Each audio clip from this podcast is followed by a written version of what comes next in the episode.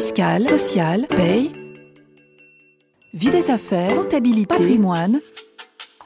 RF Play, la chaîne de la revue fiduciaire de l'information à la formation. Zoom sur, zoom sur. Bonjour à tous et bienvenue dans ce nouvel épisode de Zoom sur. Je suis Marie Sautier, chef de rubrique à la rédaction sociale du groupe Revue Fiduciaire, et aujourd'hui je vais vous parler d'un jugement qui a récemment agité les médias à propos d'un salarié qui avait déménagé à plus de 400 km de son lieu de travail sans en informer son employeur. Zoom sur, zoom sur. Dans cette affaire, un salarié était employé depuis plusieurs années dans une entreprise située dans les Yvelines en Île-de-France. Un jour, il décide de déménager en Bretagne, à 440 km de son lieu de travail. Le hic, c'est qu'il n'en informe pas son employeur. Lorsque celui-ci l'apprend, il fait part au salarié de son désaccord et lui demande de rétablir son domicile en région parisienne. L'employeur avançait un argument original.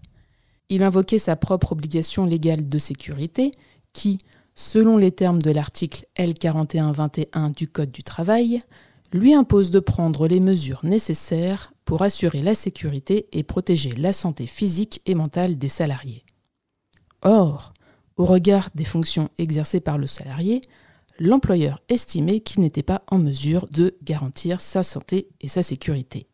Et le salarié était en effet amené à se déplacer souvent à l'étranger, en Espagne, au Portugal, en Italie, ce qui nécessitait de transiter par les aéroports parisiens de Roissy ou d'Orly et le salarié était aussi amené à revenir pour une partie de son temps de travail au siège de l'entreprise.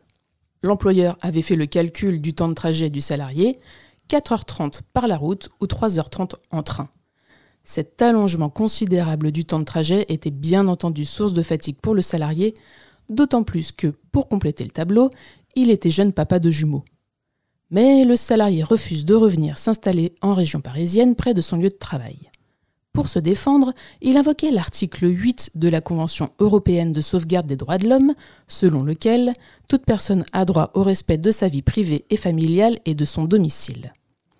Face à ce refus, l'employeur a licencié le salarié et l'affaire a été portée devant les tribunaux. Qu'ont décidé les juges? Le licenciement était-il justifié ou non? Le 10 mars 2022, la Cour d'appel de Versailles s'est prononcée et, sensible aux arguments de l'employeur, elle a considéré que le licenciement était bien justifié. La Cour d'appel a estimé que la distance excessive entre le domicile en Bretagne et le lieu de travail en Île-de-France ne pouvait être acceptée par l'employeur compte tenu de son obligation de sécurité selon ses propres termes. Ce jugement peut donc alerter certains salariés qui auraient envie de s'installer au vert loin des grandes villes sans prévenir leur employeur. Puisqu'ici, l'obligation de sécurité de l'employeur l'a emporté sur la liberté de domicile du salarié. Retrouvez tous les podcasts de RF Play et plus encore sur rfplay.fr.